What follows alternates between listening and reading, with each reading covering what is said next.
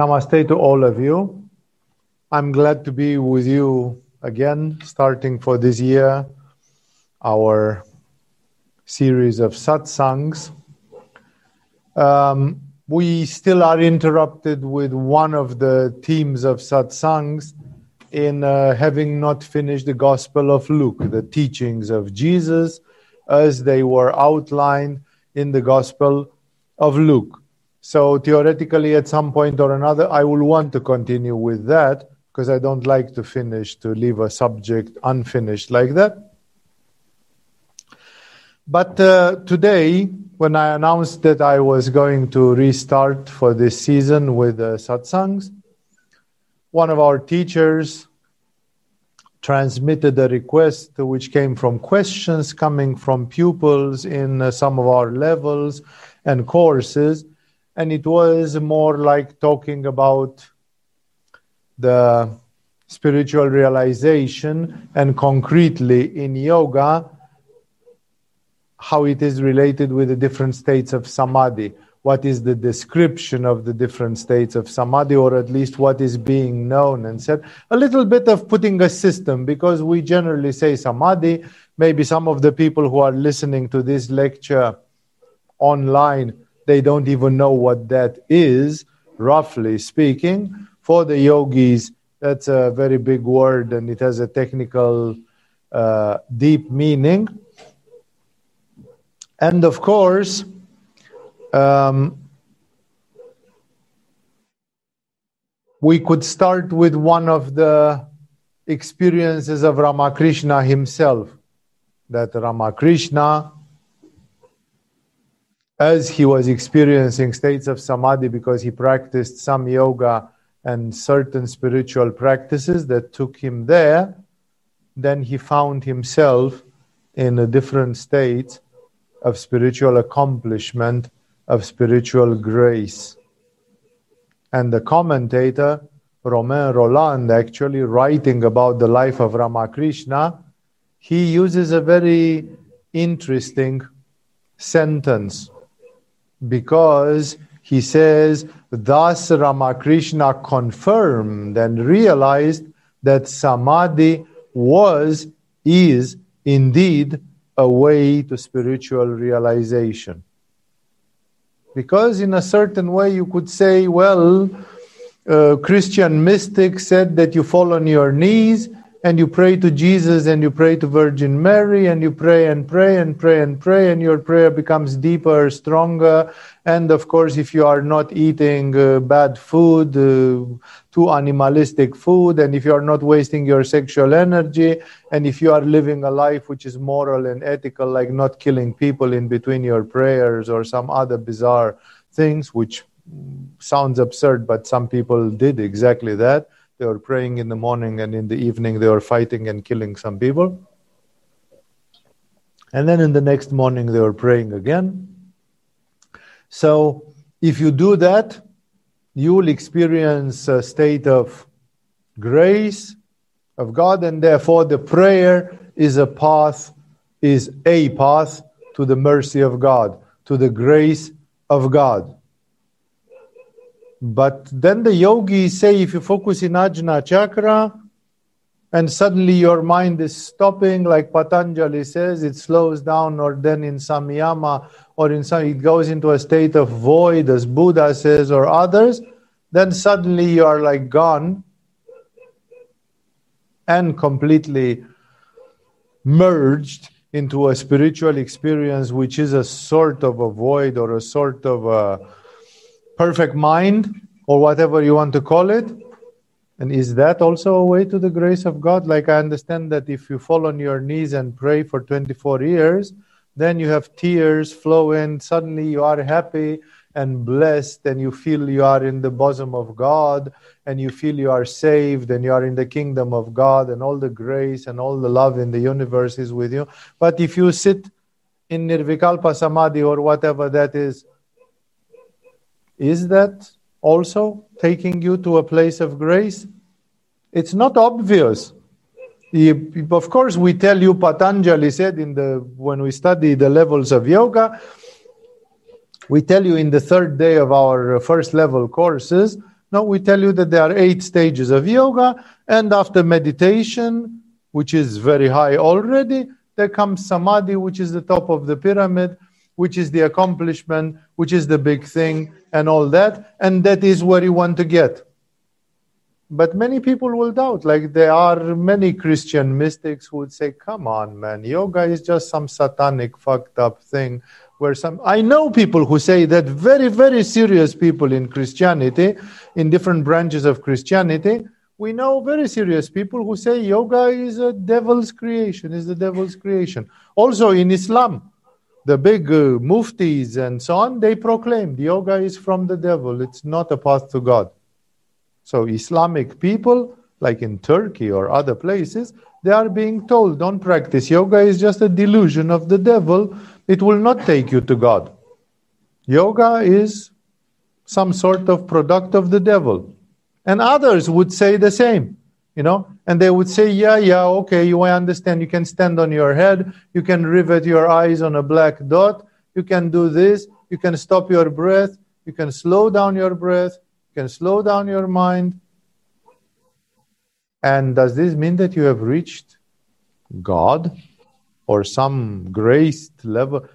How do you demonstrate that that is God? Because we demonstrate that it's just a fucked up state of mind. It's a sort of a self hypnosis. It's a sort of a state in which you like put a I don't know, a pin through your body and you don't feel the pain. And you're sitting there like a stooge and you go like, does this mean you have reached God or a state of grace? So it's not obvious. Ramakrishna tried yoga and then he said, Yes, with yoga, I have reached to that state of consciousness which allowed me to taste grace to be in a state of divine presence. That's why uh, it is important for you to realize that in the history of this planet, while yoga is a very technical discipline, and it says there are eight stages of yoga, and you do this, and you do this, and you do that, and you rise to this, and you rise to that, and you rise even to that, so on. It's not exactly understandable what is this spiritual realization? What does it offer? Okay, yoga is chittavriti nirodha. Yoga is the arresting of the movements of the mind. Why is that desirable? Like I feel good when I am uh, dancing the uh, paso doble or something. You know, I'm I'm feeling alive when I'm dancing the you know, whatever, you know, something. When I'm dancing, when I'm eating, when I'm making love, when I'm laughing, when I'm like, what's so desirable about the standard classical definition of the fact that I'm slowing down and slowing down and slowing down, and then that's supposed to be some sort of God. Why is it like, and and what's the happiness? included in that? Like, is, is there any merit in it? So we know that the different traditions, while they spoke about evolution, what they spoke about the fact that a human being can become an improved human being, and that there is some uh, evolution, there is some development, some progress of the human being. On the other hand, where does it exactly go? What, where, what is this evolution becoming? That's exactly the point of the whole thing. And therefore, no, you would you don't expect that, for example, in Buddhism, Buddha insists on love. Oh, but if you reach nirvana, you are bathed in love forever. Buddhist teachers from the Theravada, from the Hinayana tradition, if you go to a meditation camp and you say, in the day number 15, I felt a great love, they will just tell you naming, naming, naming, you know, like designated, designated. Name it because love is just a vritti, It's just a movement of your mind. It's just an emotion in the end. You know, but Jesus would say love is not just an emotion. Love is God. Is the nature of God. No? So when you found love, you found God. And the other way around. No? And then another teacher from another tradition says, no, no, it's not that. It's not that you are. Mo-. So, do I want cosmic love? Or do I not want cosmic love? No? It's, this is the big question because different traditions will insist on something else. Because, of course, Jesus insisted on love. He was into the bhakti yoga thing. He came into an environment where people could just be devoted to God, they were practicing devotion to God, and his approach was the approach of a bhakti. And therefore, he entered God via the heart and via love. But Buddha did not do that. I'm not saying that Buddha was not a loving person. Far from that. I'm not saying that Buddha may not have had a beautiful anahata, but it was not the main weapon which he used. In Buddhism, this spiritual victory, which I'm going to come back, you know, because it's uh, the, the picture is a bit more complicated. This spiritual victory is called enlightenment. And enlightenment is the translation from Sanskrit, from Pali, from whatever, of a concept, Buddha, Buddhi, which is related to the planet Mercury. The planet Mercury is called Buddha in Vedic astrology. And Buddha himself is called by a name which is practically similar. And Bodha and Bodhisattva and all this, they come from the same. And the planet Mercury is the planet of knowledge and information. Is the planet of the internet and journalism and transfer and is the planet of Tara and is the planet of other things in that tradition. And therefore, according to Buddha, to reach nirvana is to reach a supreme knowledge. But will you feel loved? Buddha doesn't even care about it. They say that Buddha spoke against the concept of God. It's not true. I defy you to find a paragraph in which Buddha explicitly says there is no God, people have invented this concept, blah, blah, blah. It's not true. He never said that. What actually what Buddha said was like this. He said, if the Lord Ishvara created this universe or not, will be totally irrelevant in the moment of your death. Because the fact you'll say, yeah, but you know, I've lived like a shithead and I'm a baboon, I'm a total orangutan, but I know that Lord Ishvara created this universe. Lord Ishvara, God, the Father, whatever, have mercy on me. Yes, asking for mercy and praying does have an effect. But of course, if your prayer is coming in the last two minutes of your life, the effect of it is generally nil. Can God make a miracle? And yes, sure. So there is a 0.0000001% chance that even if you pray two minutes before you die, you can save the day. That's why I'm advising even the most bitter sinner to pray whenever, to ask for grace whenever, because grace is possible and unpredictable. but generally, looking at what has happened in this world, looking at the billions and gazillions of people that have died in Asia, Africa, America, Europe, wherever, in any religion whatsoever, we know that the fact that somebody remembers in the last minute and out of the fear of death says, Oh, oops, I'm shitting my pants, let me pray. Maybe, you know, like it's a good idea. But the chance of it realistically giving an effect is a super, super, super, super small probability. And therefore, Buddha never spoke against the existence of God. It's true that Buddha said, No Atma, because people had perverted the meaning of the word atma that they were believing that there is a butterfly which comes out of your soul when you die and that carries with you your soul. And if you are a scorpio in this lifetime your soul is the soul of a scorpio which is bullshit because your soul has no astrological sign and is not condemned. The fact that in the previous life you've been a scorpio born as a scorpio doesn't mean that in the next life you'll be born as a scorpio you know, and try to imagine the painful conflict between being a Taurus and being a Gemini.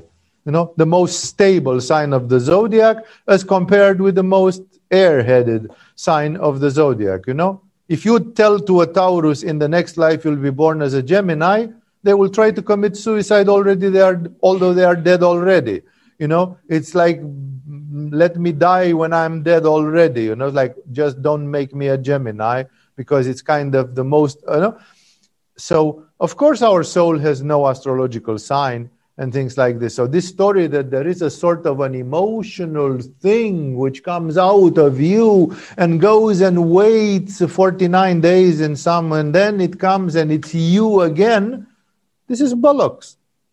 And buddha stood against this because he said people think that they are going to fulfill their desires no, like I, I'm a Taurus and I did not manage to build myself a house, a big one.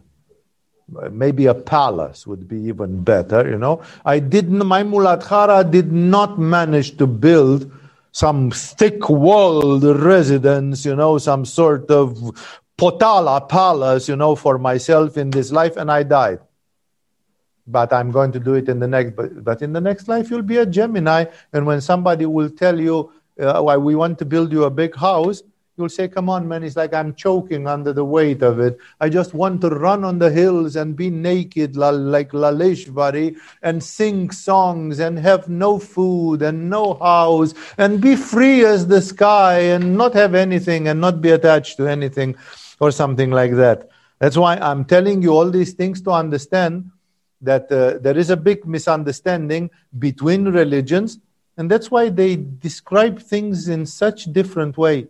Buddha basically he does not speak about the fact that you will find love because buddha has not worked on a way to take anahata chakra to the sub level number 7 and make it the anahata chakra of god of going from anahata chakra to maha anahata chakra and sink into God, go into the hridaya, go into the. Uh, no, he didn't go into that and he didn't practice that.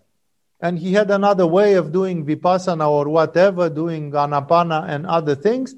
And then he reached to a complete awareness, which manifested for him like a flame here. No, that's how Buddha is represented with something happening here, right there. No, so Buddha, most often, there are many Buddha statues, they don't even have a sign on the forehead. No, while many Asian things have a third eye, it's not even the third eye which matters. It's here. No.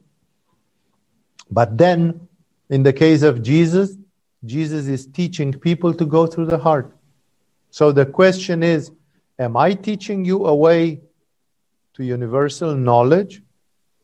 Or am I teaching you a way to universal love? Because they feel like very, very different. Very, very different. And if you read the life of Buddha, what kind of person he was, he was not, he's never presented like, you know, Jesus is going and suddenly a mother has lost her son or Jairus has lost his daughter. And he says, Can you help me? My daughter is dying, you know. And Buddha would say, But everybody is dying. You yourself have been dying 5,000 times already. Why do you bother? What a nonsense is this that now. And Jesus is saying, Yeah, everybody is dying and you are really a fool, but I love you, a fool as you are. No, I have a lot of compassion for you being so foolish. And I understand you got attached to your daughter. So here is another 50 years together with your daughter. Boom. Little girl, rise. No? Buddha never did that. Nobody says that he could or he could not. but he was not interested because he had a completely different attitude to life. And that's why, please understand that sometimes some religions insist on love, going to perfect love, on happiness, going into bliss or perfect happiness, uh, listening to the will of God. Like, what is the will of God for Buddha? Buddha never talks about the will of God. And I'm telling you, there is the belief generated by modern atheistic people. Many Europeans and North Americans proclaim themselves to be Buddhist, Dalai Lama Buddhist or something. And unfortunately, they are as much Buddhist as my dogs are Buddhist. You know, it's like it's very little Buddhism is there. You know, these people are egoistic, attached, limited primitive, lying, completely interested in money and other things, and they claim to be Buddhist, when if you read just half of a page from what Milarepa wrote, like a real Buddhist, then you'd say, man, nobody is a Buddhist around here. You know, it's like, what, what, what joke is this that many people claim to be Buddhist? They are Buddhist without cultivating the Buddhist ideals. No, then what kind of Buddhist are you?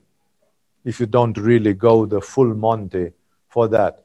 So then, you know, where is the will of God? And Buddha, these people don't like Jesus and they don't like Christianity and they don't like Judaism and they don't like Islam and they don't like Guru Nanak and they don't like Ramakrishna and they don't like Yogananda because all these God loving yogis and spiritualists, Rumi and others, they make them feel awkward.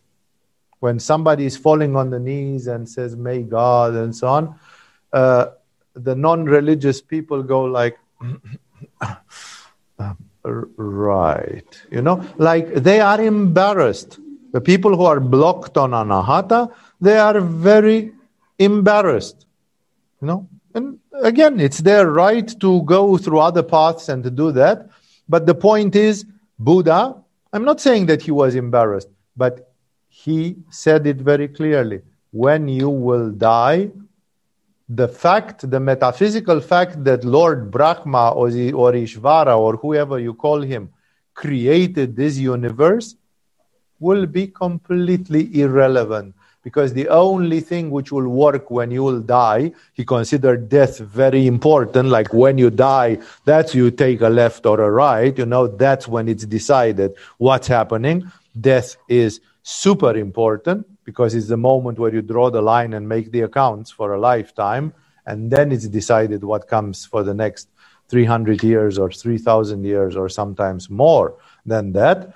No? And Basically, he said the only thing which will matter then is your deeds, which means your karma. Like what you have done will fuck you or bless you. It's as simple as that. The fact that you say, but Lord Ishvara created, yeah, yeah, go to hell.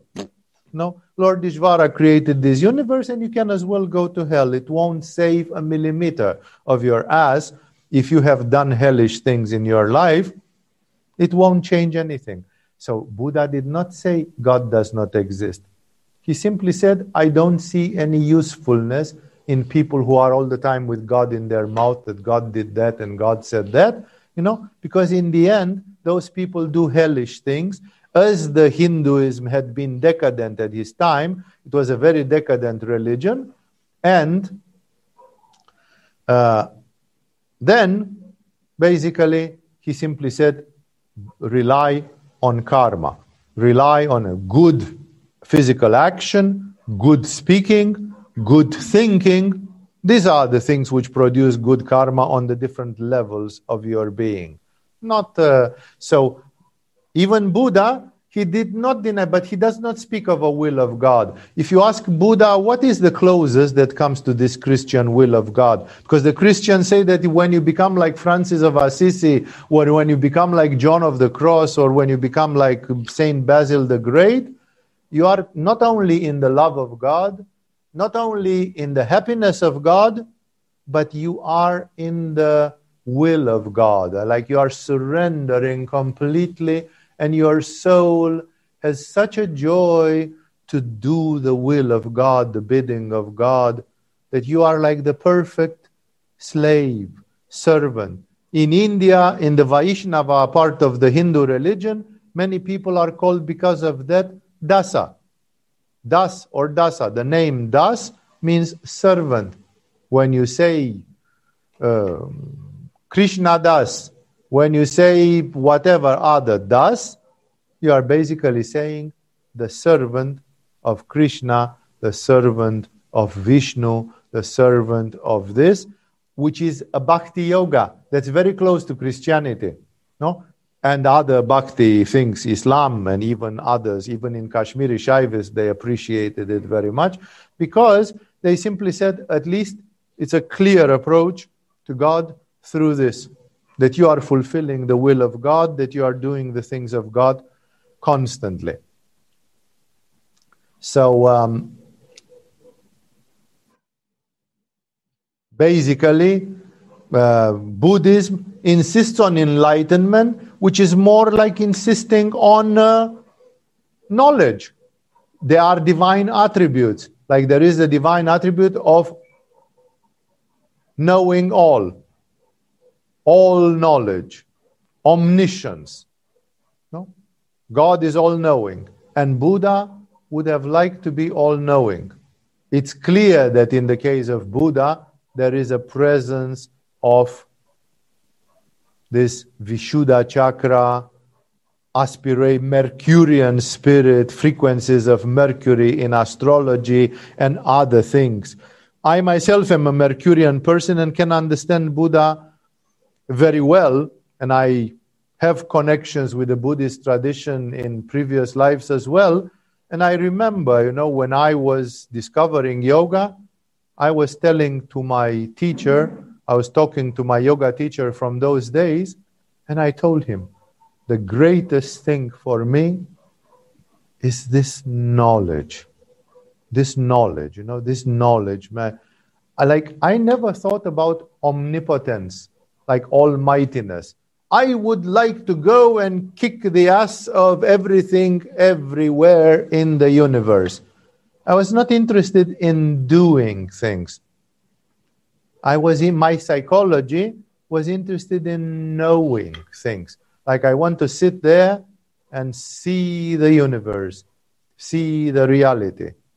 Even in the Japanese Buddhism, they still preserved it as seeing under the form of observation. This enlightenment in Japan became the Satori, which is a unique vision that you are sitting there drinking a cup of tea and you see. You see. You have the vision of everything. Now, we've seen this uh, uh, Judo Saga movie of Kurosawa where this guy spent, I don't know how many hours or something, in a pond of water being tormented by his ego, by his fire, by his violence, by different things. And then when he was at the acme of this conflict suffering because he was not comfortable but at the same time you know having to listen to the injunction of his guru he suddenly looked at a flower and like something opened up in him that's the very com i'm not saying that necessarily in the kurosawa movie or in the history of japan this fellow sanshiro sugata real or imaginary character was an enlightened being. He might have been. A few years later, Morihei Ueshiba, practicing similar doctrines of Japan, he claimed that he actually reached samadhi and that he reached satori, that he had an actual state of enlightenment. So that enlightenment was like a flash, seeing. Again, Buddhist angle is like understanding, knowledge, enlightenment. Even today in English, the word is not used wrong because in English, uh, people say, well, you don't understand anything about uh, the problems of, uh, um, I don't know, broadcasting yoga online. And then the other person says, well, enlighten me. And enlighten me is like, talk to me about it and explain to me what's so problematic, what's so special. So the word enlighten in colloquial English it means give me the information, inform me. So Buddha, when he describes, he says, Suddenly I saw my 10,000 lifetimes. Never a Christian saint or Rumi or some other, some Jewish prophet, some Kabbalist or something said, Oh, all I wanted was to know my 10,000 previous lives. Like, I wanted to feel the embrace of God. I wanted to be one with God. I wanted to feel the love of God. Or I wanted other things. Remember, omniscience, omnipresence, and omnipotence, which means all knowing, all doing, all powerful, and almighty, and all present. These are the three main attributes of the divine. So when you want, it's like if somebody would tell you you want to be omniscient, you want to be omnipotent, or you want to be omnipresent. There are people who suffer from example from the famous American syndrome called FOMO. Envy, you know, fear of missing out. That person wants to be omnipresent. It says, Why wasn't I present when you discussed about this or that? Okay, pray to God until God makes you omnipresent. Then you'll never have the impression that you missed something, that you haven't. You will be present at the creation of the universe and you will be present at the dissolution of the universe. You will be present in heaven and you will be present in hell. You will be present everywhere. Whenever Jesus was whispering a secret into the ear of John, you will be present there eavesdropping whenever Shiva taught something to Shakti, then you like Matsyendra in the stomach of, a, of that fish, you will be omnipresent. No, even Shiva cannot hide from you because you are omnipresent. You have become omnipresent. Some people want the omnipotence. There are other attributes. Please, that's why I understand. Hinduism, for example, insists on liberation. They, they speak about love because they have bhakti yoga. They know about enlightenment because Buddha grew up in that land and Buddhism appeared in that country, now in Bodh Gaya, after all. But they speak about moksha, mukti, liberation. Liberate. No? And liberation means freedom. You are not free, you are forced to reincarnate the karma is pushing you to have certain things. What do you have to do to become completely, completely, completely free? And when Mircea Eliade wrote a PhD on yoga, it was uh, yoga, immortality, and freedom. Like freedom, moksha for sure is there because the condition of spiritual realization in yoga is called liberation, mukti. And also, he added immortality because it was somehow that he discovered that Patanjali, Hatha Yoga Pradipika, whoever, they were addressing this frontally. Everybody is afraid of dying, especially if dying means you are going to disappear forever. If dying is a black hole in which you disappear, then you are afraid of that. And that's why yoga, the yogis, they promise in their texts a sort of immortality, the fact that you will never die, that you will remember of yourself, you will survive under a certain form, or if you want it expressed more scientifically, that you will reach a state of continuity of consciousness beyond death. And death is therefore not the interruption of the flow of your awareness and consciousness. So, uh, but the yogis also speak about bhakti and the will of God and some love. For example, in Karma Yoga, Krishna in Bhagavad Gita constantly teaches to Arjuna that the most important thing is to fulfill the Dharma. Even if then for Dharma, for Arjuna, it means fighting a war and killing a lot of people. And he says you should not be like we saw in that Judo Saga movie. I'm saying simply because I like to refer to recent things. You know, the guy said, I cannot beat that uh, master, no, because he has a pretty daughter and I'm kind of infatuated with her. And the monk who was guiding him spiritually, the the aide of camp of his guru, clapped him over the head and he said, How can you be so selfish? When you came here to this school of judo, you're not so like you are thinking selfishly because you like the girl, you would like to make a compromise with the father. But what about your guru? What about your sensei? Aren't you supposed to serve your sensei?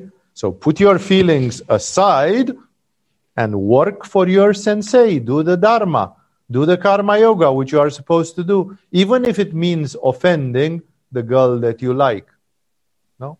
Because eventually the history showed that actually he did not offend the girl. He actually got close to her in the end, you know. Even if in the beginning it seemed that he will she will get annoyed, she will get angry at him because he beat her father in a competition. But she didn't because he behaved honorably, clean, harmoniously, and actually he grew. He grew in, in stature because he did the right thing. So there is there the will of God under a form in karma yoga, in the very concept of karma yoga. So, to make the long story short, which is not really possible, but I want to come back from all this, I just wanted to start by telling you that we speak about spiritual realization. And Ramakrishna says samadhi is the way to the spiritual realization. But this spiritual realization has been presented in so many ways. Is it almightiness? It is omniscience? It is omnipresence? It is love, infinite and eternal? It is surrender? and worship, like leaving at the feet of God, touching the feet of God, and just, you know, like Bhatta Narayana says, you know, if you give me your grace, I shall sit by your feet forever and ever, and I would worship your feet, and I that's all I want. I want to be in that flow of love. I want to love and love and love and love, and that's enough for me. Just keep me in that flow of love, and I'll be there forever. I don't need more than that. No? So if you ask the great bhaktas of India, of India and of Kashmir, even in Kashmiri Shaivism, some of them say, I don't need any enlightenment. I don't need to know my previous lives. I, I, don't need freedom. You know, you're going to say, but if you don't reach moksha, I will continue reincarnating. Yeah. So what? It's Shiva. It's Shiva and Shakti dancing. Let me continue reincarnating forever and ever. What do I care? You know, it's like I celebrate Shiva and Shakti every minute of, you know, even if I have like that guy who said, you'll have 6,000 incarnations. He said, okay, 6,000 more lifetimes to have fun and to love God. And to, you know, it's like, there's no tragedy with this. No? So there are, there are many siddhas from Kashmiri Shaivis who said, I don't care about, uh, you know, enlightenment or knowing my previous lives or moksha. But I want to be in God. I want to be one with God. I want to have not love for God, I want to have love in God. I want to be into that flow completely. So, everybody has expressed it in a different way. Try to think also that people are visual, auditory, kinesthetic. Listen, O Israel, the Lord thy God is uh, speaking. What is that? That's an auditory formulation. Listen, O Israel, the Lord is speaking. Why doesn't he dance a jig? Why does he speak? Why doesn't he hold a board with words written on it? No, or something. Why is God speaking and I'm saying listen? Because it's all coming through an auditory channel. The prophet who said that had a big vishuddha and he was in an auditory contact. He could hear God but others could see and others could feel. It was an embrace with God. No? So kinesthetic people and visual people and auditory people, they will also present this spiritual victory in a different way. And some people will say, I'm going to see God like you know these images about the seraphim and the cherubim the great angels which are like thrones on which god is sitting and they are singing all the time holy holy holy is the lord god you know what a vision But this vision has almost nothing kinesthetic in it. It's a visual vision, and maybe it has a little bit of a mantra. Kadosh, Kadosh, Kadosh, holy, holy, holy is the Lord God, you know? But where is the kinesthetic factor? Oh, you can't even come close to the throne of God. Well, Abhinavagupta will say, I beg to differ. I can just jump in God like a missile, you know, go, and now I'm in the heart of God. And, you know, and people say, How can you do that? You know, you are supposed to just bow down from a distance, respectfully, you know. There are so many approaches to it. That's why it's very important for you to understand, to be reminded. And I'm advising if you never did the metaphysical workshop of Agama, do it. Do it at all costs one day because there is so much knowledge that you get there. You get such a picture, mostly from Yogananda, but also with contributions from all the other great yogis to understand. Now, what I'm saying is only this the human being can be more primitive, and then the human being is a bit of a baboon, a gorilla, or the human being can be more superior, and then the human being is closer to something very refined, superhuman. Uh, anthropologically, the people see this thing only, scientists see this thing only materialistically. And now they don't talk about it too much because it's very, very close to ra- racism. And that's why they don't want to mention it, you know, that uh, the people of the future, when we describe the people of the future, there is a wonderful cartoon called WALL-E about a little robot forgotten on a planet somewhere on the planet Earth, which was destroyed ecologically and so on. And then there is an orbiting ship where the survivors of the humanity, a few thousand people, are there and they have all grown fat, plump. They live without gravitation. They cannot stand up. They have no muscles. And uh, the anthropologists say uh, the food will become more and more synthetic and nourishing. So people will have less and less teeth, less and less jaw. The mouth is becoming smaller and smaller. The chin is becoming smaller and smaller. Exactly as in the pictures of aliens that aliens, this little gray man, they have a big bulging head, they have a big brain capacity, and then down their face is like this. Like there is very little here because your life, when you were a man in the Stone Age, then you were catching a reindeer and you didn't have time to cook her. So you just went and took the reindeer and crunched tea. You're a little bit like a dog. You're a little bit like a wolf. A lot of your power was here, you know. And uh, uh, but like this, your brain is getting bigger. Your lower part is getting smaller. Your arms are getting smaller because you just need to keyboard on your telephone, on your smartphone, or on your computer you know, you don't need to hunt elephants with your arms. Your legs are also less important. So the human being is cerebralizing, is becoming like a sort of a sperm cell with a big head and the rest of the body really small and underdeveloped. While these are speculations of the futurologists and anthropologists, no, it basically says, how do you represent a primitive person? A primitive person has a big jaw. So the head is like this, not like this. This is the head of an alien from the next generation. But the head of a primitive bastard is like this.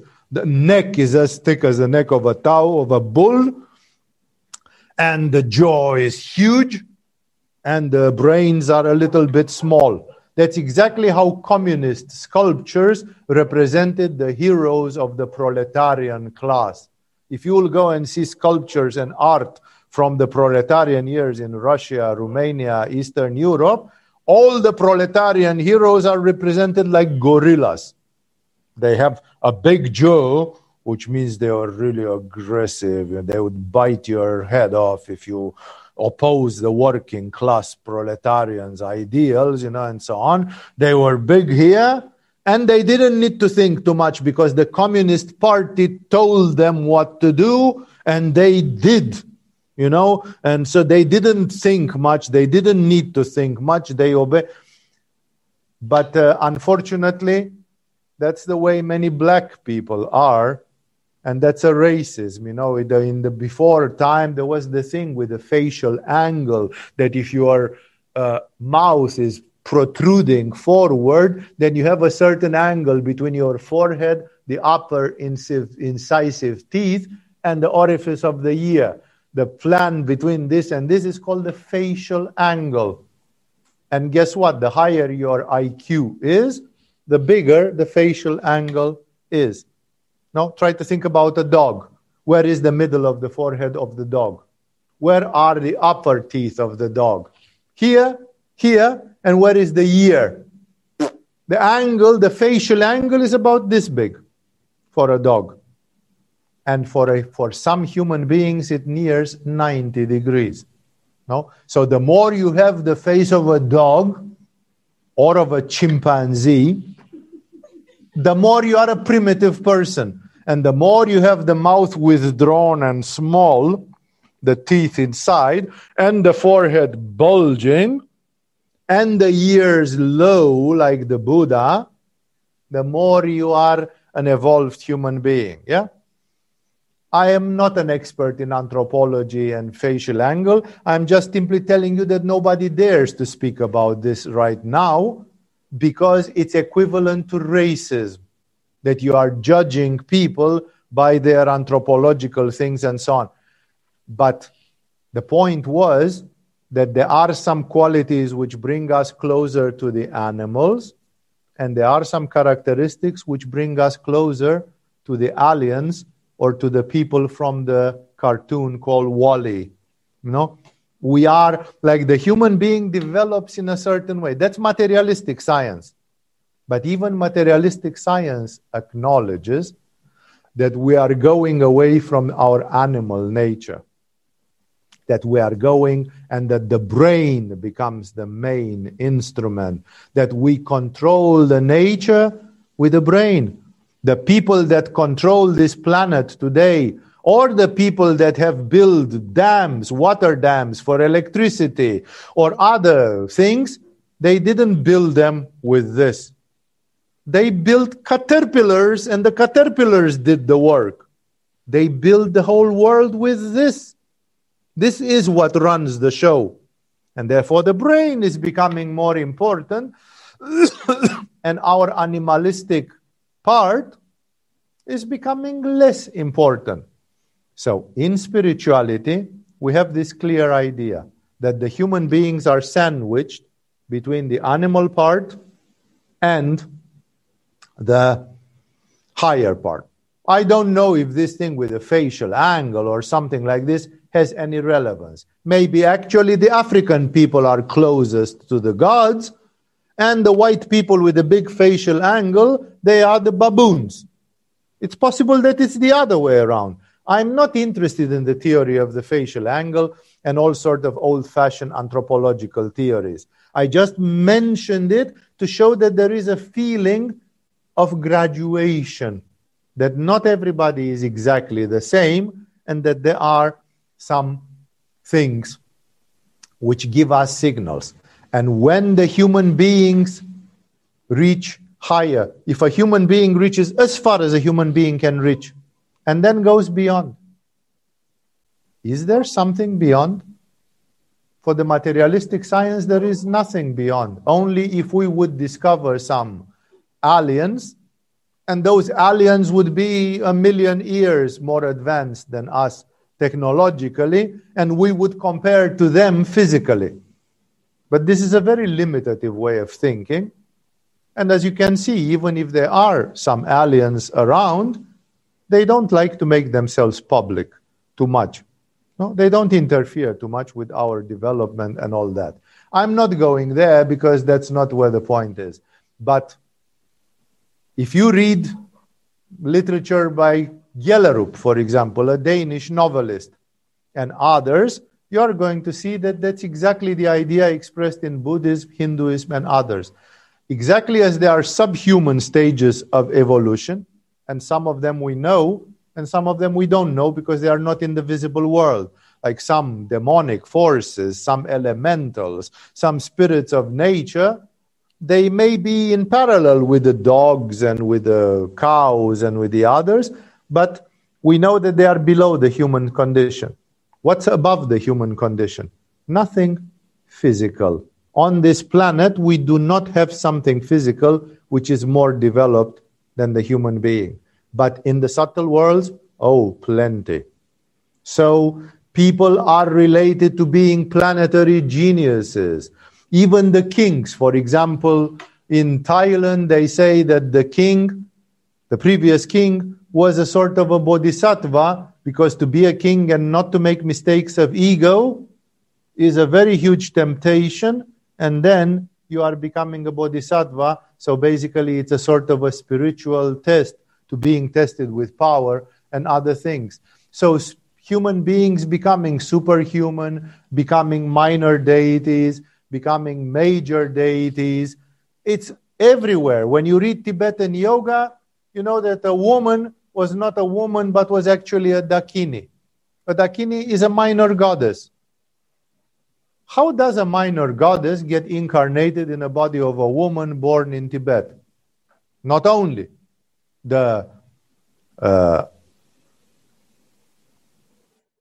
Tibetans had seen the coins with the face of Queen Victoria.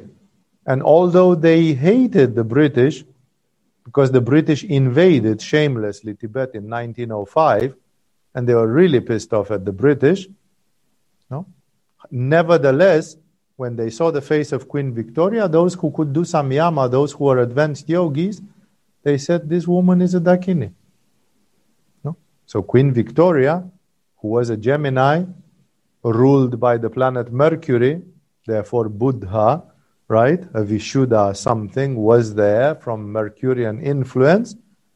She was considered by Tibetans who disliked the English and they didn't have any reason to butter their asses, you know, to butter their holes, like to praise them, to say, oh, your queen is a Daki. No, they didn't have any reason. They didn't like them. But they nevertheless said, this woman is a Dakini. No? If you look at the behavior of Queen Victoria, you can say she was coerced by the rules of her time. But the Queen Victoria got married. She sired, I don't know how many children, eight children or five children or something. Like basically, she fucked like rabbits. Apparently, she had a big svadhisthana, which many Gemini women do have. And then Albert got squeezed like a sponge. You know, he had no drops of semen left in him, apparently, and he died.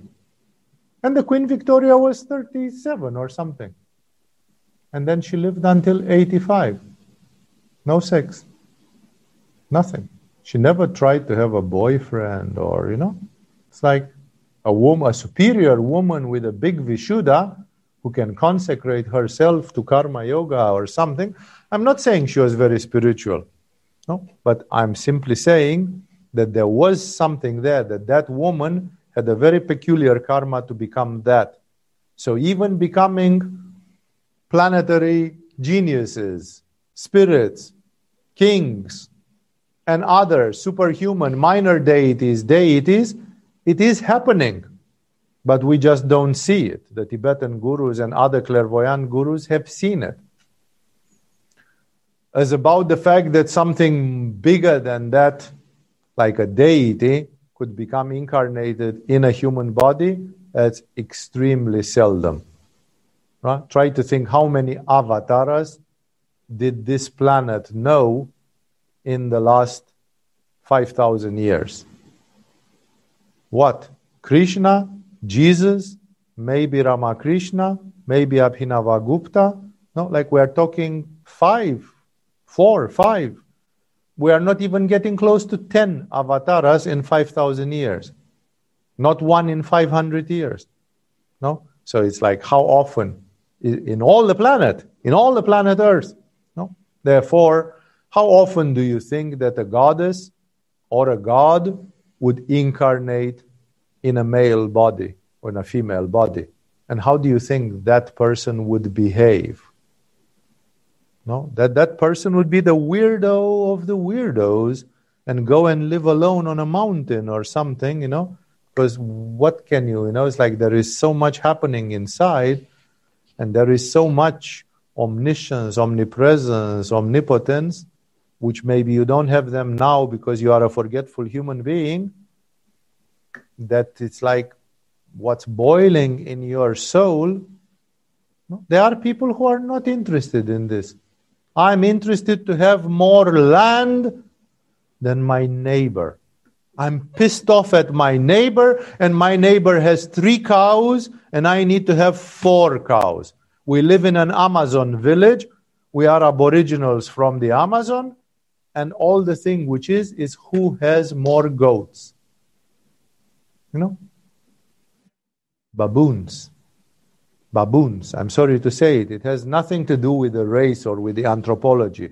There may be super advanced people among those tribes and among those people. I'm just giving an example to show that sometimes the horizon of life is like this. Like some people live in a cup of tea. Their whole world has the size of a cup of tea. And when there are ripples on the surface of the tea, there's a storm but it's a storm in a cup of tea. Those things don't matter at all in the big picture. And if a god would be born in a body and would live on the Mount Himalaya, in the Himalayas, he would be looking down and then and say, I don't know why they make a fuss about this. You know? Like, so I'm telling you all these things just because I want you to understand that the human being can evolve, can transform in something more than human. Really, if you want inspiration, read Karl Gjellerup, Kamanita the Pilgrim. I probably we have it in the library of Agama in several copies. It's a wonderful reading. Like it's a spiritual literature. You can read it very nicely. No, if you if you want an entertainment book to read, Karl Gjellerup. It's written G J E. That's how Danes pronounce Gje Lerup. And um, just to see that their Kamanita is trying to become superhuman, and eventually, if I remember correctly, he becomes the master of a solar system. He becomes like the dominant deity of a solar system, exactly as Surya Deva is to us. Surya Deva is a human being from a previous time, but long, long, long, long, long, long, long, long, long time ago, because try to think that the sun is about 10, 20, 30, 40 billion years old. So when the sun started being, he was already the sun, so his evolution happened more than 10, 20, 30, 40 billion years ago. And that's and you say, and ever since he just does that, yeah, it's damn boring, isn't it, to be the sun? No? On the other hand, you've got all the power in this solar system. Try to think even scientifically, we agree to that. If the sun farts in the direction of the planet Earth, we are dead in eight hours. A solar flare, just all it takes, one solar flare in the direction of the Earth, life on Earth goes to ground zero. It resets. Everything is burned down to ashes. So we are lucky the sun didn't fart in our direction because the sun is almighty in this solar system. The sun can do whatever he wants. He created us, he created life on earth. The sun is the administrator. You can say God. Yeah, but between God and you, there is a very important person called Surya Deva.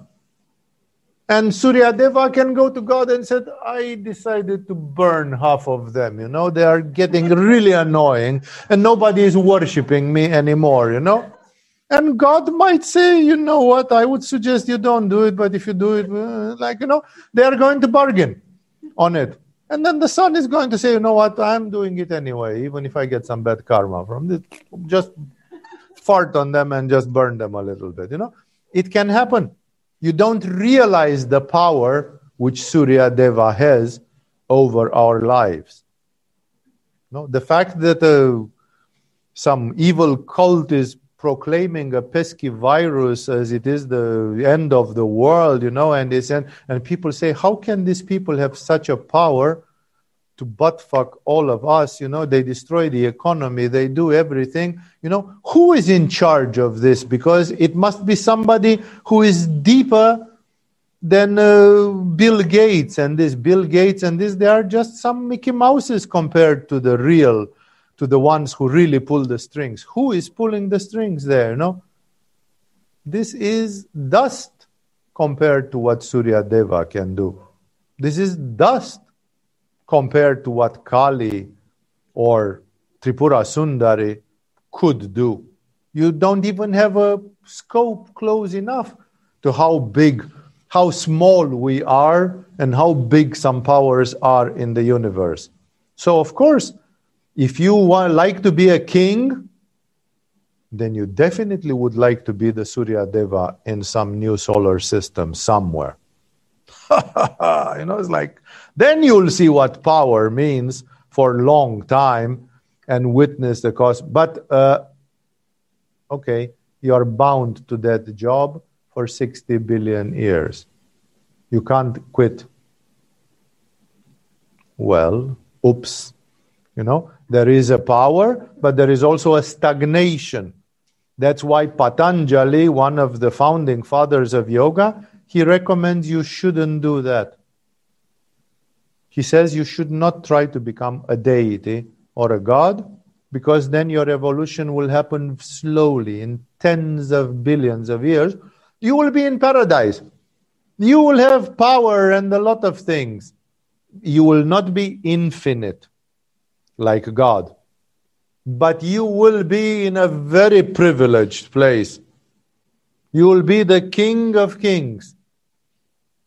And uh, your evolution will go very slow. Like, when will I become a Buddha? Yogananda says you can become a Buddha in a million years. No? But not for the sun. Surya Deva cannot become a Buddha in a million years there's a story in India with Indra Deva, who is corresponding to Jupiter actually, but Indra is the king of the gods because the sun is separate, the king of the planetary deities, and he becomes arrogant.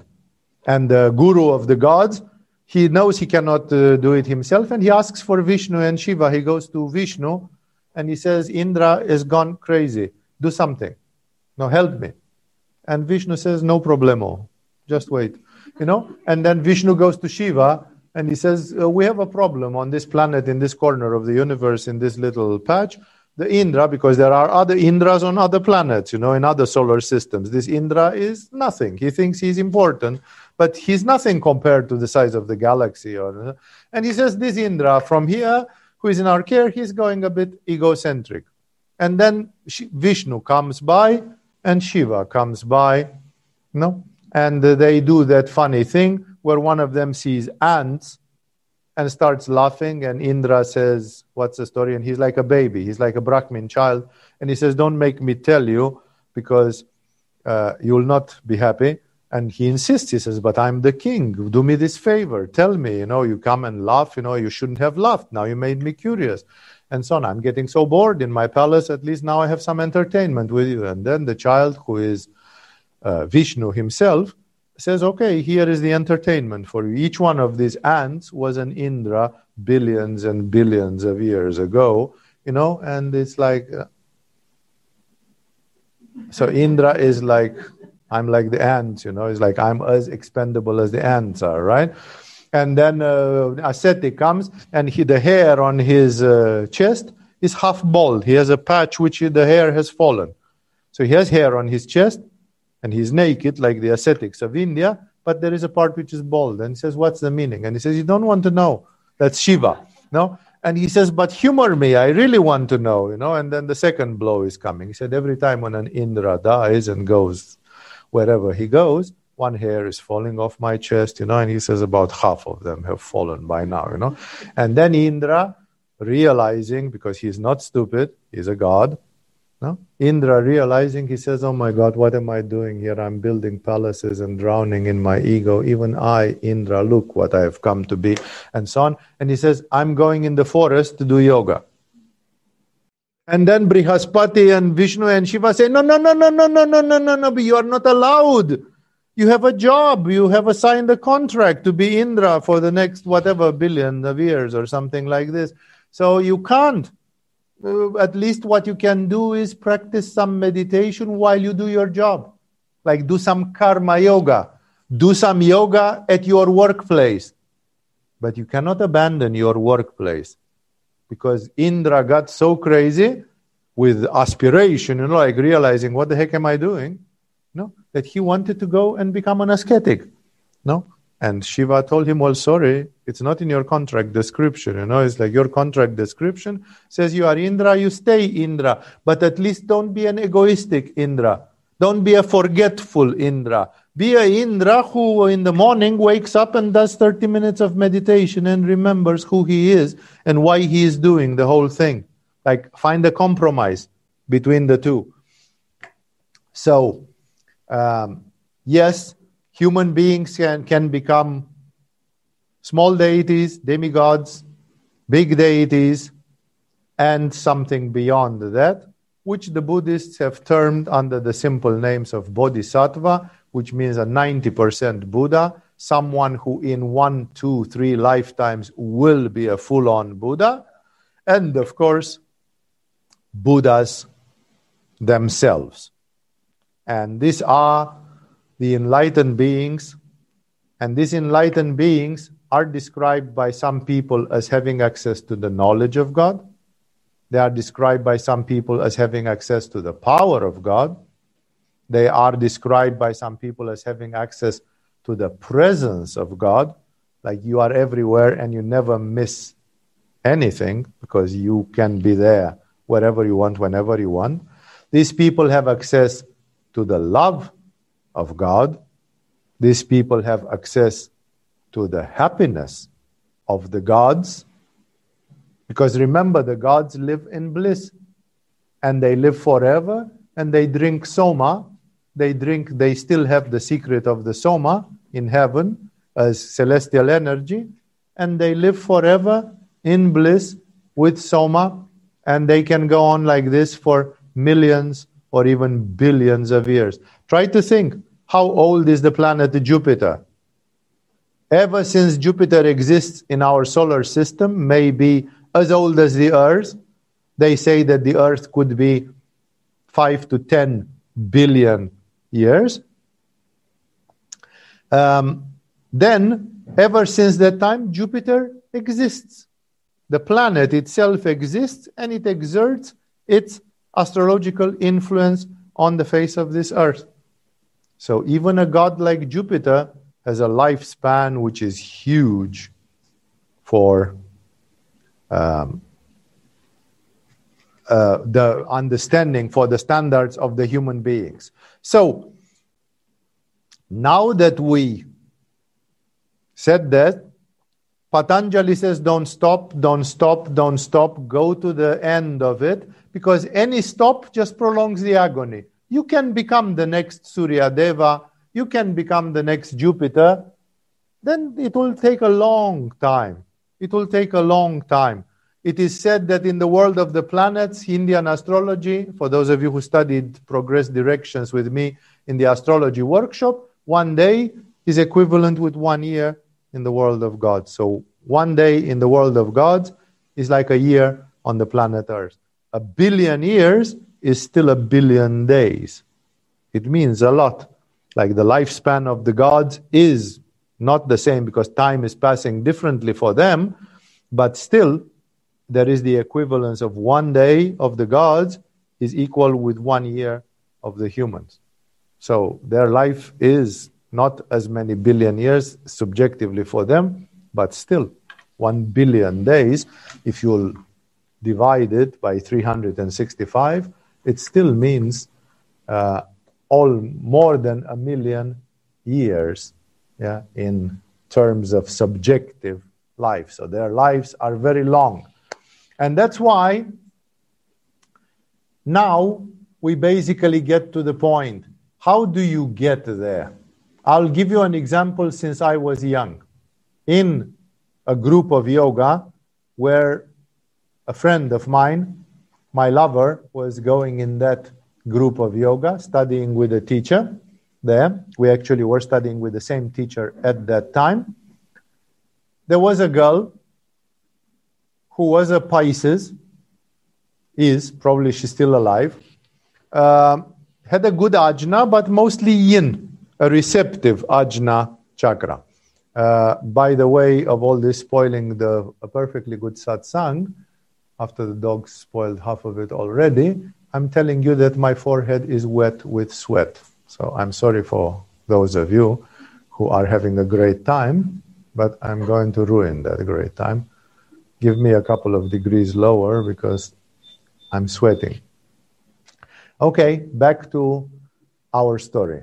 And this girl, every time when she went in meditation in the last six months of these events, she was going into a sort of state of void. Like she was meditating, meditating, and then suddenly she was like blacking out.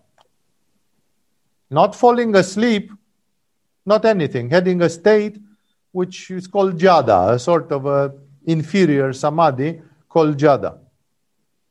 And uh, the teacher told her, You have to somehow force yourself to go into it and go beyond it. There is something beyond that. It's like you are supposed to cross a swamp and you are getting stuck in the middle of that swamp and you are like, uh. So you have to kind of pull harder. And how she said? Well, he explained, you know, with the mantras, with the prana from pranayama, with whatever. This is a typical thing which is known well in the world of yoga. No? And she couldn't. And she wouldn't. And she said, Yeah, but when I do this, it's really blissful. Then when we finish the meditation, I'm like, Whoa. How was your meditation? Oh my God. And it's like, I can't tell you, you know. Like, I, I don't know exactly what happened, but the feeling, the aftermath of it, whoa, it's delicious. And then she kept on doing, and she was not making enough efforts. And the teacher could see that she was not making enough efforts. And then he told her because he could see he had a he he was a Pisces with a good ajna also himself, but he was more solar than her, you know. And he told her, if you continue meditating like this, when you die, you'll become a goddess. Like I'm not taking you to nirvana. I'm taking you to some godly form of existence because you are developing a part of ajna chakra which will give you a level of consciousness similar to some of the goddesses. And that's what you will become from this. Like, don't tell me I didn't tell you, you know, because I, as a teacher, when I see something not going in the right direction, I have the duty to tell you. Yes? So, I'm telling you all these things to understand that uh, there are different levels of meditation. And for example, the Jada Samadhi, which is considered the lowest, samadhi also gives some evolution. And you can be born as a deity or something like that. So, all the high states of con, let's say you develop a splendid Vishuddha chakra. Let's suppose you are a great vocal singer like Maria Callas or something, or let's suppose you are a super, super musician a la Mozart or something like this no, a real genius musician. Well, obviously, you have so much Vishuddha that after when you die, you could become a Gandharva, you could become even a Dakini of a peculiar type. No? Like you can become a deity of Vishuddha Chakra. And many of these people, you study them, they become reclusive, they become, you know, even Greta Garbo was having some Vishuddha chakra. And when she was 40, she quit acting. And they discovered her when she was 65. She was hiding in Manhattan. She was a bit wealthy because she had been doing actorship and she had some money. Not as much money as today's actors have, but she still had some good money. She bought herself an apartment. She had a servant and she was living with paintings, classical music and almost never going out of her house. This is the typical definition of a Vishuddha hermit. Even some religious hermits from Tibet or India, they had this kind of Vishuddha and they didn't like to mingle with the world. They like to be alone. They like to, you know, and then such a person can easily become a sort of a Vishuddha deity. Just to give you an example of musical deity or some others. And higher, then we are having the forms which Patanjali have called Savikalpa Samadhi. The Savikalpa Samadhi, which is Samadhi without with an object, based on an object, it means that your bliss is developing from something like uh, you meditate on knowledge, you meditate on love, you meditate on uh, omnipresence, you meditate on the divine attributes usually, and from that you reach to an ecstatic expansion of that, like, whoa. And it's big time, it's divine. This kind of um, frequency generates what in Christianity is called paradise. That one lives or has the frequency of paradise. And when you die, you go to paradise. This is, for example, very much which results from Christian prayer and from most of the Bhakti Yoga prayer. If Ramakrishna wouldn't have reached Nirvikalpa Samadhi, he would have belonged to a paradise. Bhakti Yoga often takes people to states of paradise where you go in universes which belong to the deity.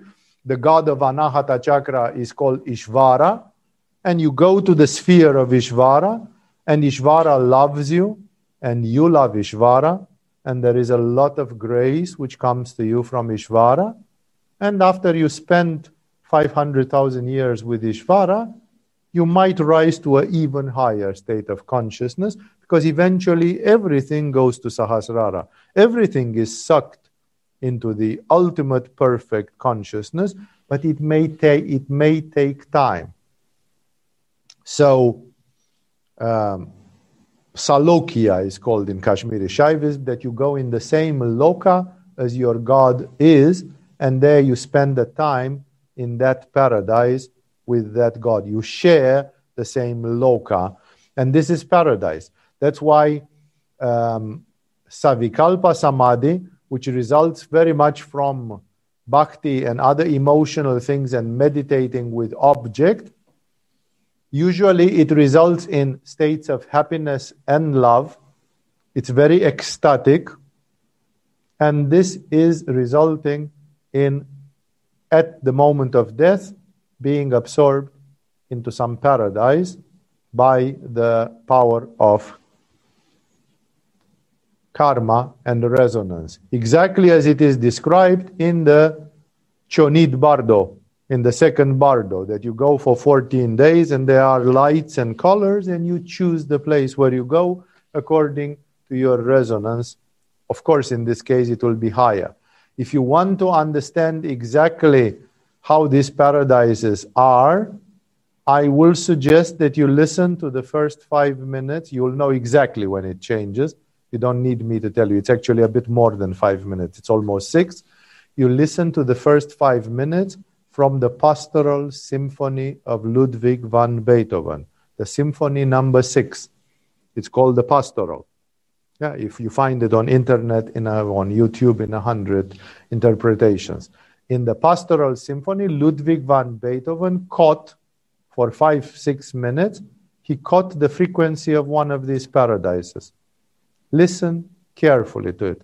If you like it, you will go there and you might go there.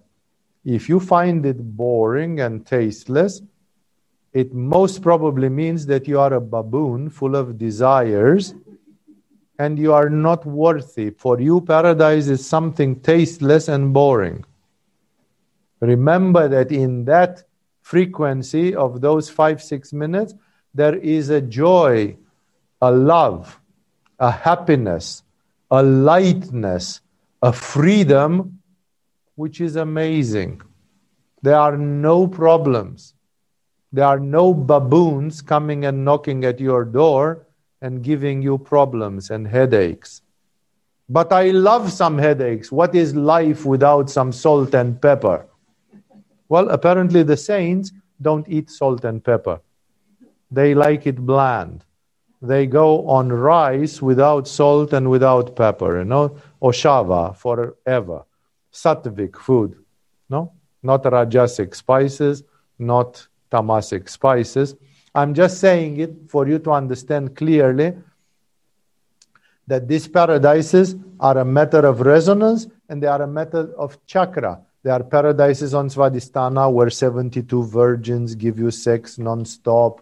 There are paradises on Manipura where they are color, visual, like uh, kimonos from Japan and uh, tankas from Tibet, you know, uh, painting, shape, form, and everything you know, even geometry, golden numbers, pyramids, the harmony of the universe in geometry proportions, and rupa, the form of things. There are paradises on Muladhara, where everything is just a perfect stability. No, it's the bliss of the elephants. There are paradises on Anahata, which are the Christian paradises.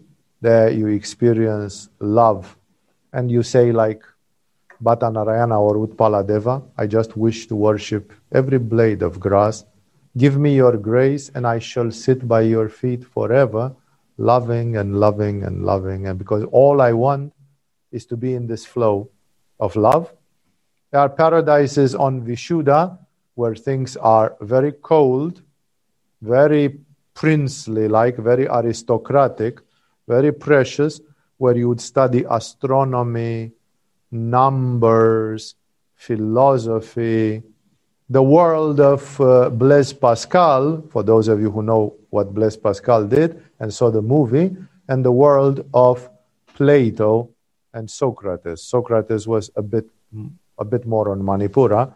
The world of Confucius, the world of Lao Tzu, the world of great abstract philosophers where everything is a matter of philosophy, and it's the world of Immanuel Kant and others like them. Even modern philosophers sometimes were very Vishuddha detached type of persons. And there are paradises of Ajna, which are extremely big, which are extremely powerful. That's already where the inhabitants of those paradises are the result of Raja Yoga, they are the result of control of the mind, and they have many powers of the mind. That's in a par- in paradises on Ajna Chakra. You find people like Milarepa, and generally Shambhala is preferring to stay in such places. And then, of course, you know that people can go further than these paradises, and that's when we come to Nirvikalpa Samadhi. Nirvikalpa Samadhi is the break point. Even Ajna and Sahasrara are not good enough as paradises, like astral and mental levels. I want to go to something deeper. And that something deeper is beyond the world of gods. Remember, Ramakrishna had become one with Kali. Ramakrishna had the capacity to see Kali physically near him and to put sweets in her mouth to play with her like lovers play in India. No? He was in love with Kali, and Kali was in love with him. He was giving himself to Kali, and Kali was giving herself to him. You can't imagine, because Kali is way bigger than Surya Deva. If Surya Deva is so big, you can't imagine where Kali is when Kali means the universal time, the time which exists in all the galaxies and meta galaxies of this universe. It's something way bigger than our solar system and the scope of it. And Ramakrishna was hugging Kali. No? So Ramakrishna could get to any of this, but it was still Savikalpa. And when he came to Nirvikalpa, he had to, metaphorically speaking, kill Kali.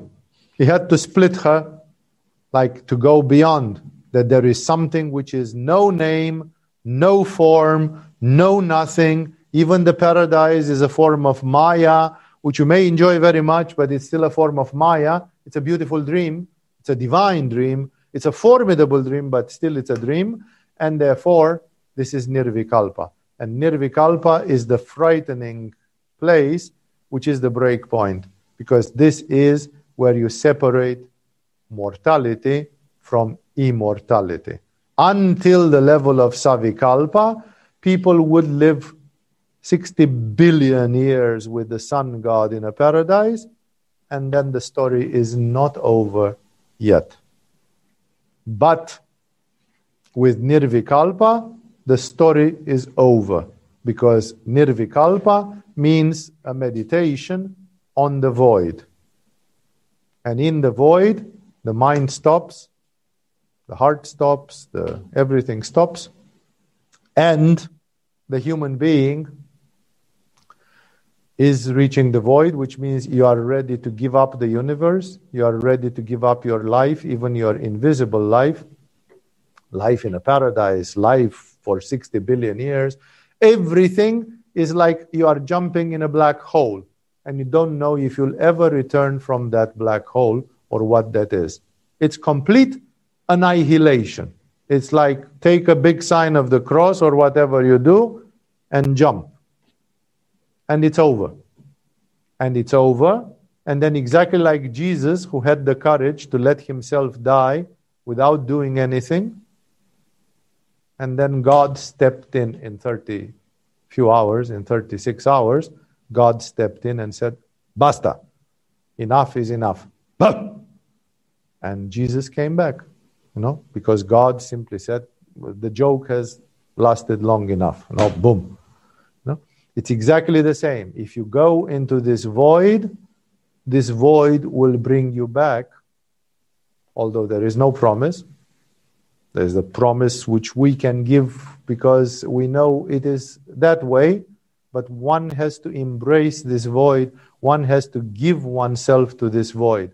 As long as you believe only in Prakriti, you are still a materialist.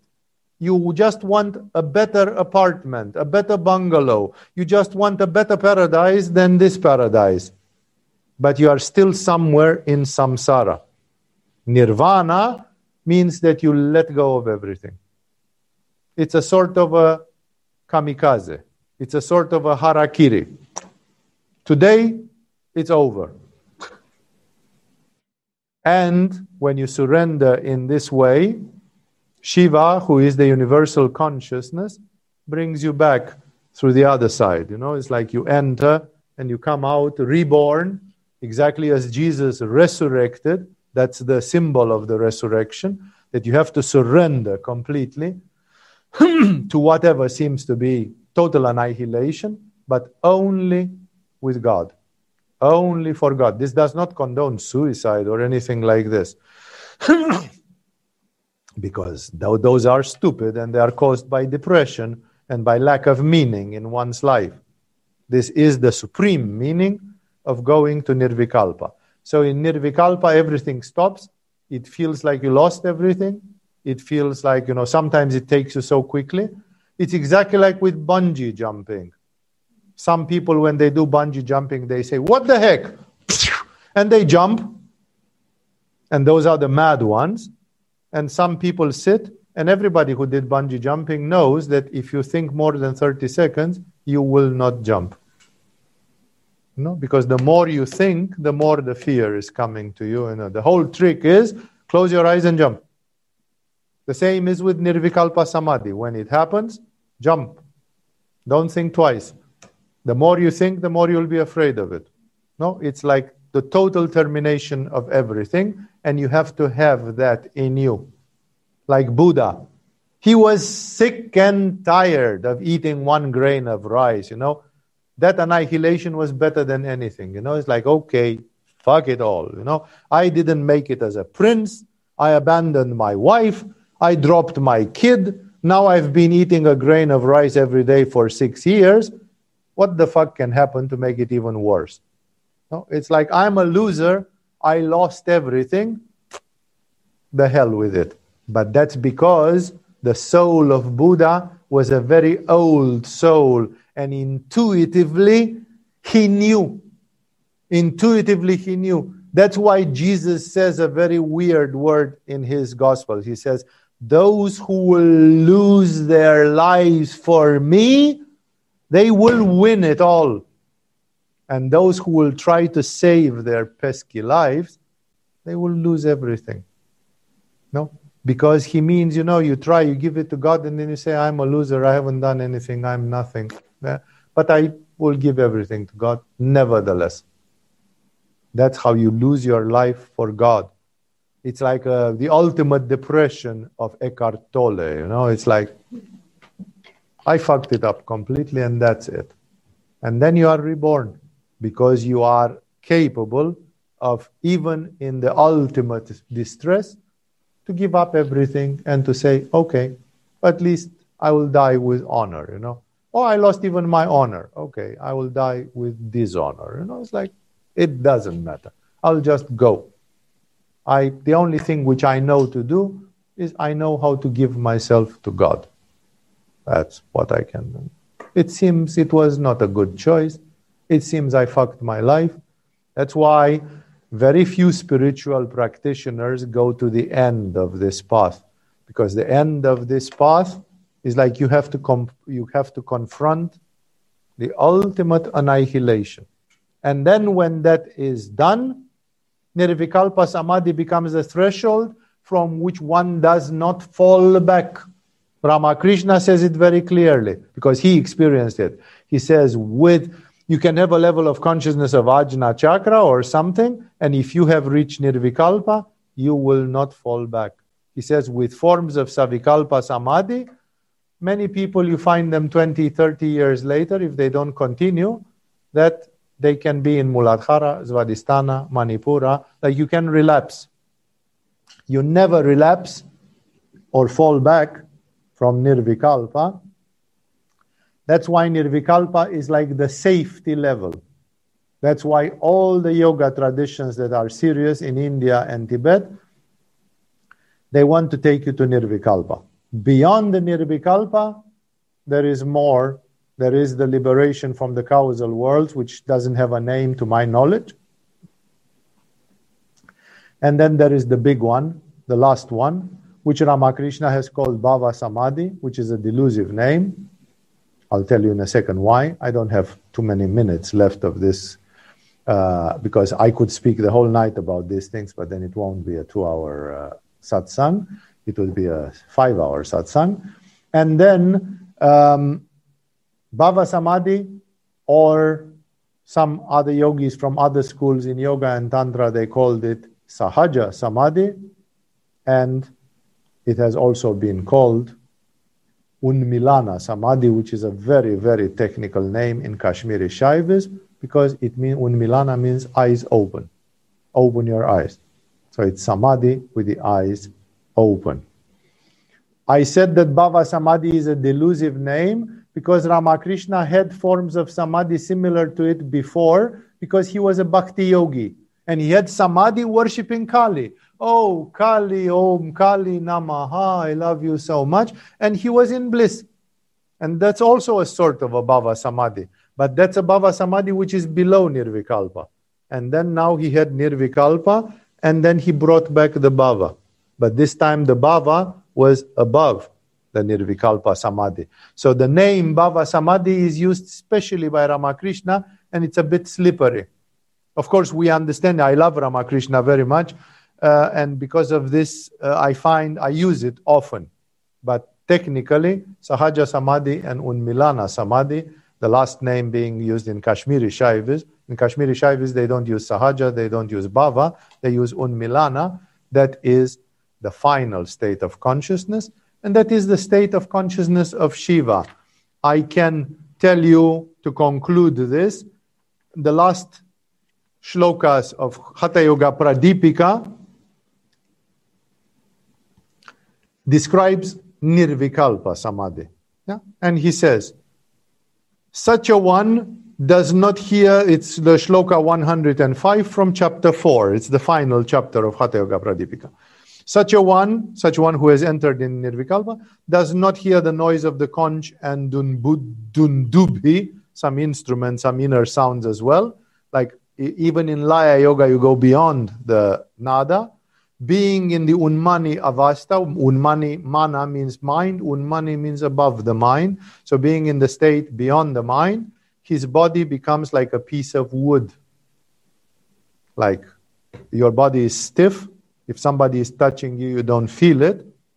And the heart generally stops. And the EEG, after five minutes or so, goes flat. So there is no EKG, there is no EEG.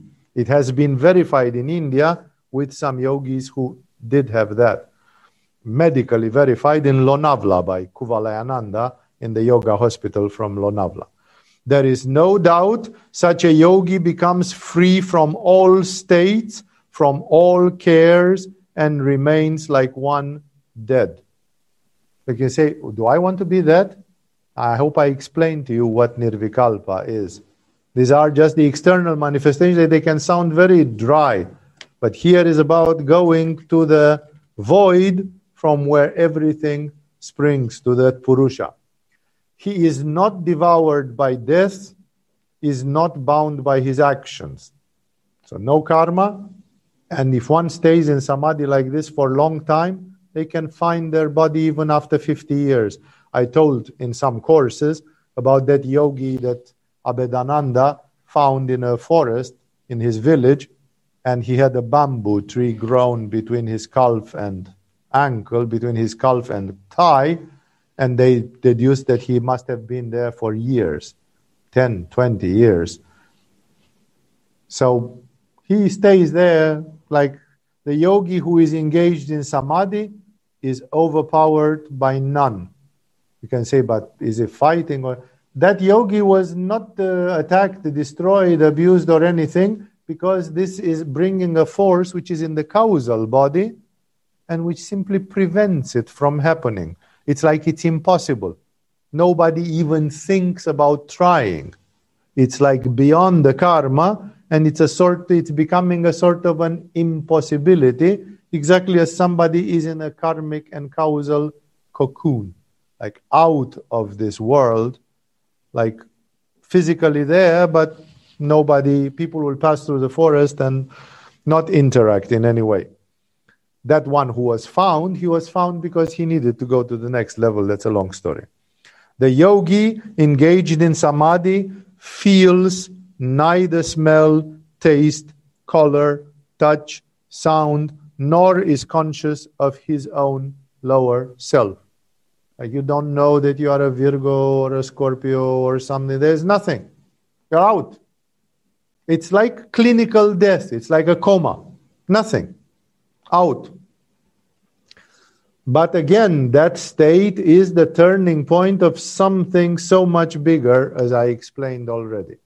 He whose mind is neither sleeping, walk, waking, remembering, destitute of memory, disappearing, nor appearing is liberated. So, this condition, he says, it's not even remembering or forgetting, destitute of memory. It's not about forgetting or remembering, it's something else. It's not about disappearing or appearing or anything. It's beyond that. It's the shunya svara, as the Shaiva tradition calls it. It's the zero. It's not yin nor yang, it's out of the cycles of nature it's out of the becoming of samsara. He feels neither heat, cold, pain, pleasure, respect, nor disrespect. Such a yogi is absorbed in samadhi. He who, though awake, appears like one sleeping and is without inspiration and expiration, here he says it clearly, the breath stops, is certainly free. The yogi engaged in samadhi cannot be killed by any instrument. Remember, there is a causal protection, there's a causal blockage. It's not that there is a physical shield or something. And is beyond the controlling power of all beings. Like he cannot be controlled, not even by gods and goddesses and anything. He is beyond the reach of incantations and charms. Like there are no yantras, no mantras, no nothing can go there because he's on the peak of the mountain in the void. As long as prana does not enter and flow in the middle channel, and the bindu does not become firm by the control of the movements of the prana, the bindu being the sperm in the case of man, as long as the mind does not assume the form of the Brahma without any effort in contemplation, like samyama with God, which is the path of Patanjali, so long all the talk of knowledge and wisdom is merely the nonsensical babbling of a madman. No, like if you haven't been there, he says you can talk about wisdom as much as you want. You don't know about anything. And to conclude, a wonderful text called the Maharta Manjari, one of the Kashmirian Shaivistic texts, very rare. It's a tradition which goes to Kashmir and to Nepal as well. I have an excerpt of this text. I used to have it somewhere, but I in English translated, but I have it in French. So I'm just browsing through it and telling you a few sentences directly translating from French. Uh, great Kashmir Shaivist Sanskritologist of France called Lilian Silburn. She did translate this text in French, and I have the PDF of it in French. I know that a professor from India claims to have translated it in English. I don't know if the translation is good because that's always a problem. Some some translations are miserable, lousy, and um, um, I don't have it. I was trying to get it today in PDF or something. Everybody wants to sell it for some money, so I did not get it right now.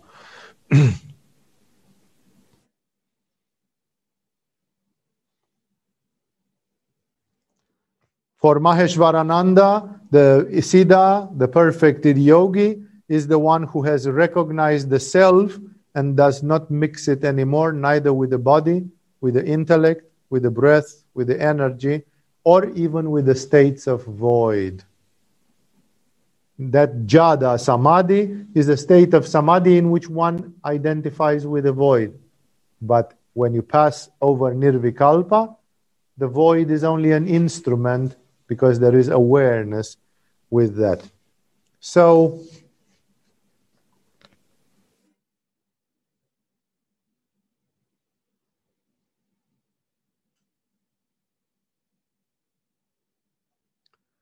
He comes back to the world, but however, writes Abhinavagupta, exactly as the person who has understood the secret of a magic trick, of a David Copperfield thing or whatever, and then he is not duped anymore, he is not cheated anymore, even though he sees the magic, he knows how it's done, he knows what the secret is there. Exactly in the same way, also, when he sees samsara at work, the one who has recognized the Supreme Self is no longer the play of the illusion, and at the bodily death, he will reach the state of being one with the Lord. How can the yogi enjoy this divine state during his life? destroying the last vestiges of duality. Abhinavagupta tells us entirely devoted to diving, to sinking into Shiva. Grace to uh, assidual practice, he identifies his body and the external world with Shiva. He acquires the divine attributes even in this life and even without quitting his body.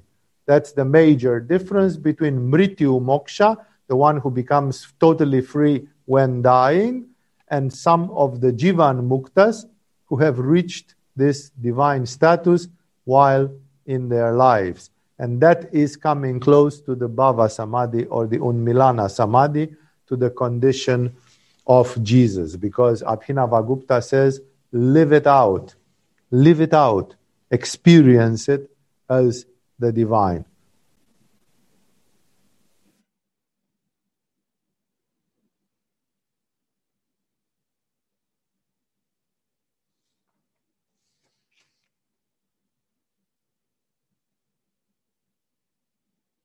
After having acceded to the universal will, which is Icha Shakti, through the impetus of his heart, the true Siddha, identified with the energy, not only with Shiva but with the Shakti, uh, is relying on nothing anymore, has no more fulcrum in this universe. He has no cure for anything, no problem with anything, and because he does not depend on anything, he enjoys the infinite freedom. Thus, beyond liberation and enlightenment, most all the possibilities are open to that siddha. Adventure, conquest, exercise of divine powers, where the self shows itself in the most varied manifestations. At his own whim, such a man could make emerge the universe or maintain it for a duration, like Vishnu, Brahma, Vishnu, create the universe, maintain it, or resorb the universe in himself.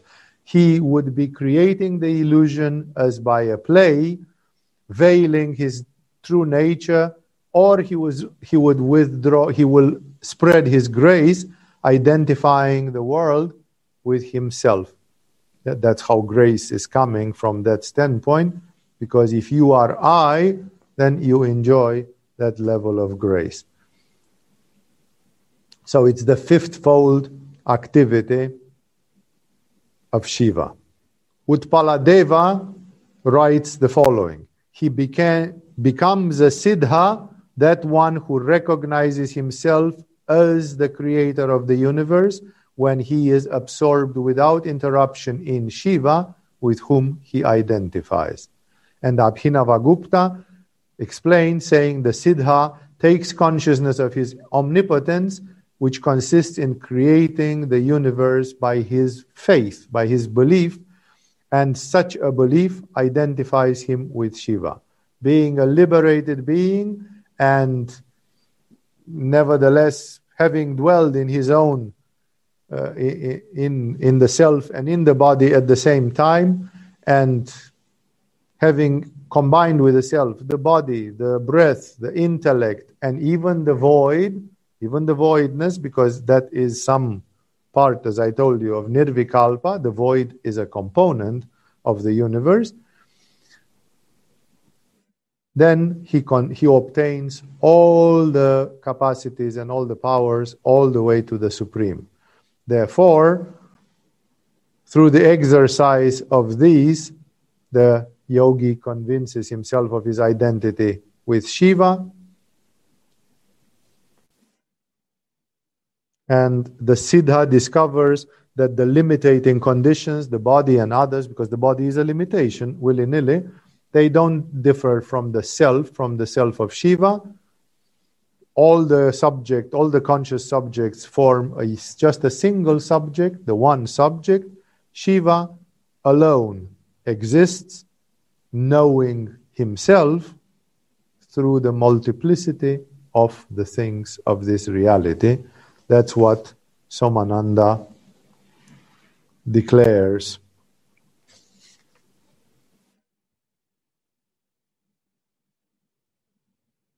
And um, then they describe there are five types of siddha according to the five divine tattvas the jnana siddhas, the loving siddhas, the krama siddhas, the Melapa Siddhas, the Shakta Siddhas, and the Shambhava Siddhas, according to the last five tattvas, for those of you who remember the last five tattvas of Kashmiri Shaivism. Here we are dealing with uh, texts from Kashmiri Shaivism. Also in the Shiva Sutra, uh, Vasugupta is trying to describe the condition of being one with the self, being one with Bhairava. And um, these descriptions are beyond Hatha Yoga Pradipika. Like Hatha Yoga Pradipika describes Nirvikalpa, and texts like Shiva Sutra and Maharta Manjari, among others, there are others as well, they describe the supreme identification, which is the Unmilana Samadhi, and basically they describe a divine state of existence. So, in this way, the human being can evolve a little, the human being can become a better human being, The human being can become a superhuman, which is like a minor deity. The human being can become a deity. The human being can become a major deity. The human being can become this close to the total realization, bodhisattva. The human being can become a Buddha with Nirvikalpa Samadhi, and then one has reached the break point. Then there is no way back. Then there is no relapse. Then one has conquered the access to Purusha, which is the last thing, the access to the void. And then one is going beyond that by including the world of Shakti, by re including the world, the world of Prakriti, and one is becoming a Siddha of the higher orders. The Jnana Siddha corresponding to the Shuddha Vidya, it's the knowledgeable thing, the Siddha corresponding to Ishvara Tattva, Sadashiva Tattva, Shiva and Shakti, and in this way, uh, one can reach all the way to the level of Shiva identification to God. I hope uh, this esoteric lecture, in which I started a bit slow, that's why I kept it later. Uh, I was unusually disturbed by all the ruckus which was happening outside with the dogs and all that. Proof that I was uh, emotionally attached in some ways to whatever was happening there. Um, then, slowly, slowly, we went into the explanations. And please remember, different gurus have presented it in different ways. It depends very much on what chakra you use, like Manipura with Sahasrara gives something else than Anahata with Sahasrara, which gives something else than Vishuddha with Sahasrara. So there are different typologies, different ways of being. In yoga, we want all of it. In yoga, we want to let you free, unfold your path. there may be some dharma which is pushing you in a certain direction automatically, and thus we know for sure that your evolution will continue. And we know that as long as you are making practice and effort, your evolution is accelerated. Should any one of you in this life fall off the path. And for a large number of years not do any practice whatsoever. And forget. And die in ignorance. And even then, your evolution cannot be stopped. And it will continue in another lifetime, in another time, evolution being the very law of this existence and of this universe. With yoga, we have a path, a viable path, which is parallel to the major paths. And if you will do or did the metaphysical workshop, you know that the whole difference is that yoga is an esoteric path, while if, for example, you are practicing Buddhism in general, that is an exoteric path, and that means the approaches are slightly different on those. I think it's enough for tonight. We have had a lot of big concepts there, and uh, think on it. That subject for questions for the Q and A sessions on Tuesdays. And if that will provoke you for other major subjects for the future satsangs, remember I don't have a fixed subject for the satsangs in the coming weeks. And I am uh, very flexible to satisfy the needs of those of you who want to hear me lecturing on a major subject at a time. With us finished, I'm sorry I kept you a bit longer than usual, and uh, see you in the coming activities.